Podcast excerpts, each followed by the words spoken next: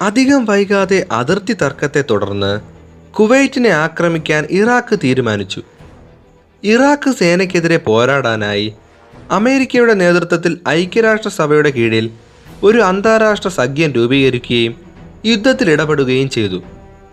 കുറച്ചു വർഷങ്ങൾക്ക് ശേഷം അറബ് മേഖലയിൽ സ്ഥിരമായ സാന്നിധ്യം ലക്ഷ്യവെച്ചുകൊണ്ട് അമേരിക്ക രാജവാഴ്ച നിലനിൽക്കുന്ന ഗൾഫ് രാജ്യങ്ങളുമായി കരാറിലേർപ്പെട്ടു സൈനിക താവളങ്ങൾ സ്ഥാപിച്ച് പ്രതിരോധ കരാറുകളിൽ ഒപ്പുവെച്ചുകൊണ്ട് എണ്ണ വിപണിയിൽ വൻ സ്വാധീനം ചെലുത്താൻ അമേരിക്കയ്ക്കായി ഇറാനെയും ഇറാഖിനെയും തിന്മയുടെ രാജ്യങ്ങളായി കണക്കാക്കി അവർക്കെതിരെ അമേരിക്ക നിരവധി ഉപരോധങ്ങൾ ഏർപ്പെടുത്തി.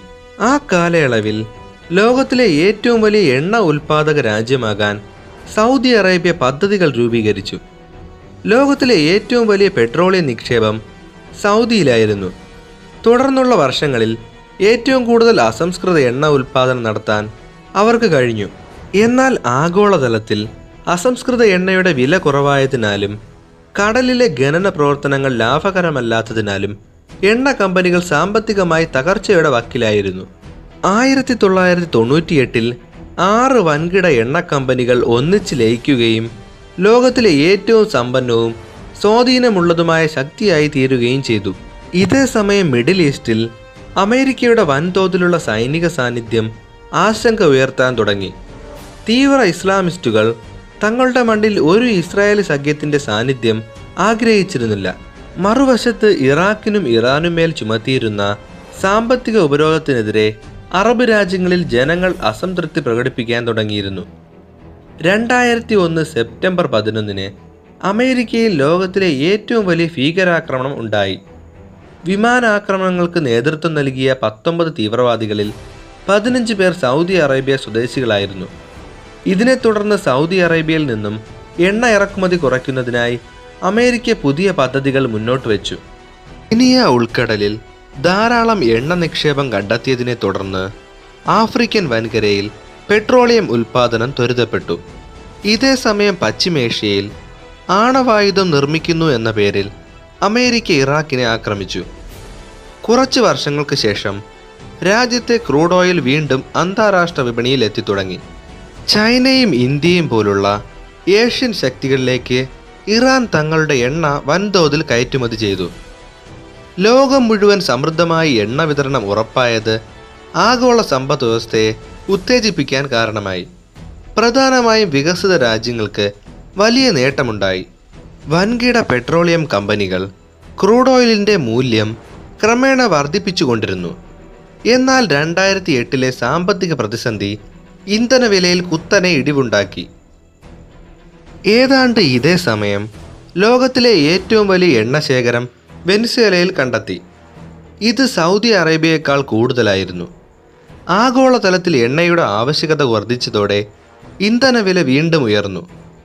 പെട്രോളിയത്തിന്റെ പാരമ്പര്യേതര ചൂഷണം അതിന്റെ ഖനനവും ശുദ്ധീകരണവും ശുഷ്കരമാക്കിയെങ്കിലും സാമ്പത്തികമായി ലാഭമുണ്ടാക്കി.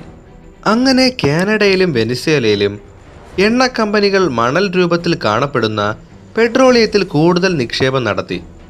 കട്ടിയുള്ള ബിറ്റുമിൻ ഭൂമിയുടെ ഉപരിതലത്തിനടുത്ത് കാണപ്പെടുന്നതിനാൽ ക്രൂഡ് ഓയിൽ കുഴിച്ചെടുക്കാൻ വലിയ അളവിൽ വനനശീകരണം വേണ്ടിവന്നു.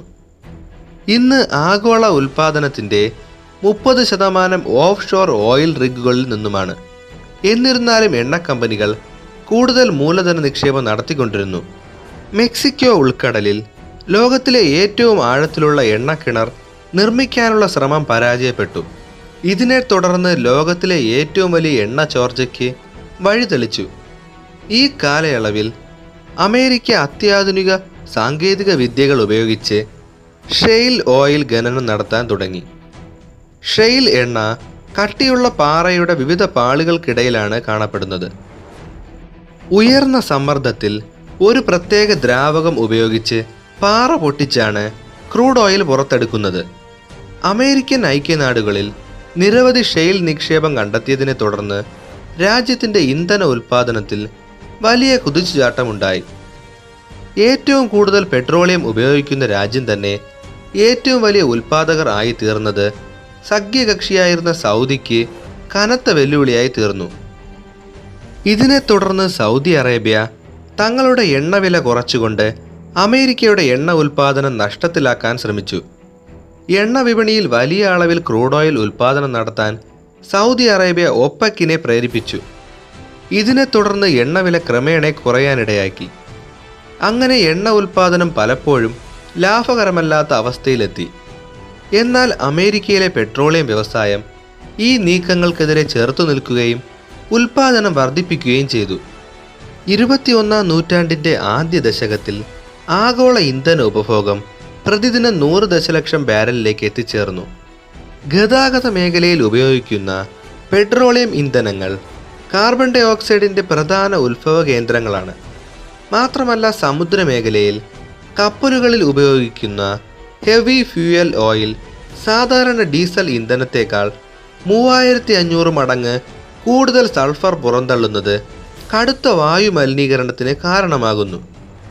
പരിസ്ഥിതി പ്രശ്നങ്ങൾ മുഖവിലേക്ക് എടുത്തുകൊണ്ട് അമേരിക്കയും യൂറോപ്പും തങ്ങളുടെ കടൽ തീരങ്ങളിൽ ഹെവി ഫ്യൂയൽ ഓയിൽ നിരോധിക്കാൻ തയ്യാറായി. ആധുനിക പെട്രോളിയം യുഗത്തിന്റെ തുടക്കം മുതൽ പല എണ്ണ ചോർച്ചകളും വലിയ പാരിസ്ഥിതിക പ്രശ്നങ്ങൾക്ക് വഴിതെളിച്ചു. അറുപത് വർഷത്തെ എണ്ണ ചോർച്ചയെ അവഗണിച്ചതിന്റെ ഏറ്റവും മികച്ച പരിണിതഫലം അനുഭവിച്ചത് നൈജർ ഡെൽറ്റ എന്ന പ്രദേശമാണ്.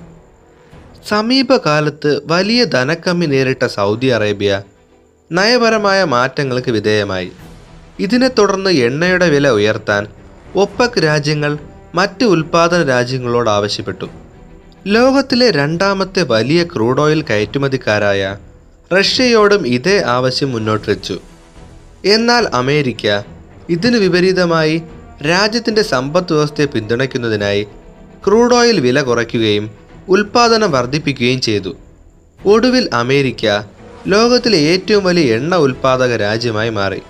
ആഗോള താപനം കുറയ്ക്കുന്നതിനായി പെട്രോളിയം ഉപഭോഗം പരിമിതപ്പെടുത്താൻ അന്താരാഷ്ട്ര പരിസ്ഥിതി സംഘടനകൾ മുന്നറിയിപ്പ് നൽകി. എന്നിരുന്നാലും നിലവിലെ നിരക്കിൽ കുറഞ്ഞത് അമ്പത് വർഷമെങ്കിലും തുടരാൻ ആവശ്യമുള്ള പെട്രോളിയം നിക്ഷേപം നിലവിലുണ്ട്. വെനിസ്വേലയിൽ എണ്ണവില ഇടിഞ്ഞതിനാൽ രാജ്യത്ത് സാമ്പത്തിക പ്രതിസന്ധി രൂപപ്പെട്ടു. മാത്രമല്ല വലിയ തോതിലുള്ള പെട്രോളിയം നിക്ഷേപത്തിൽ നിന്നും ഒരിക്കലും ലാഭമുണ്ടാകാൻ സാധ്യതയില്ല. വെനിസേലയിൽ നിലനിൽക്കുന്ന രാഷ്ട്രീയ അസ്ഥിരത കയറ്റുമതിയെ വലിയ തോതിൽ ബാധിക്കുന്നുമുണ്ട്. ഇത് നിലവിൽ ചൈനയ്ക്കും റഷ്യയ്ക്കും ഗുണം ചെയ്യും. അതേസമയം ലോകത്തിലെ ഏറ്റവും സമ്പന്നമായ സ്ഥാപനങ്ങളുടെ പട്ടികയിൽ വലിയൊരു വിഭാഗവും എണ്ണ കമ്പനികളാണ്. രണ്ടായിരത്തി പതിനേഴിൽ ഏറ്റവും കൂടുതൽ വിറ്റുവരവുള്ള പത്ത് കമ്പനികളുടെ പട്ടികയിൽ അഞ്ചെണ്ണവും എണ്ണ കമ്പനികളായിരുന്നു. അന്താരാഷ്ട്ര മാരിടൈം ഓർഗനൈസേഷൻ രണ്ടായിരത്തി ഇരുപതോടെ കപ്പലുകളിൽ നിന്നും വൻതോതിൽ സൾഫർ പുറന്തള്ളുന്നത് ഗണ്യമായി കുറയ്ക്കാൻ പദ്ധതികൾ മുന്നോട്ട് വെച്ചു. ഇത് ഹെവി ഫ്യൂയൽ ഓയിൽ ഉപേക്ഷിക്കാൻ കപ്പൽ വ്യവസായ മേഖലയിൽ സമ്മർദ്ദം ചെലുത്തും. ഇതിനെ തുടർന്ന് മറ്റ് ബദൽ ഇന്ധനങ്ങളുടെ ആവശ്യകതയും വിലയും വർദ്ധിക്കും. സമീപകാലങ്ങളിൽ ക്രൂഡ് ഓയിലിന്റെ വില വർദ്ധിക്കുകയാണെങ്കിലും ഭാവിയിൽ ആർട്ടിക് പോലുള്ള പ്രദേശങ്ങളിൽ വലിയ അളവിൽ എണ്ണ പരിവേഷണം നടത്തുന്നത് പെട്രോളിയം വ്യവസായത്തിന് മുതൽക്കൂട്ടാകും.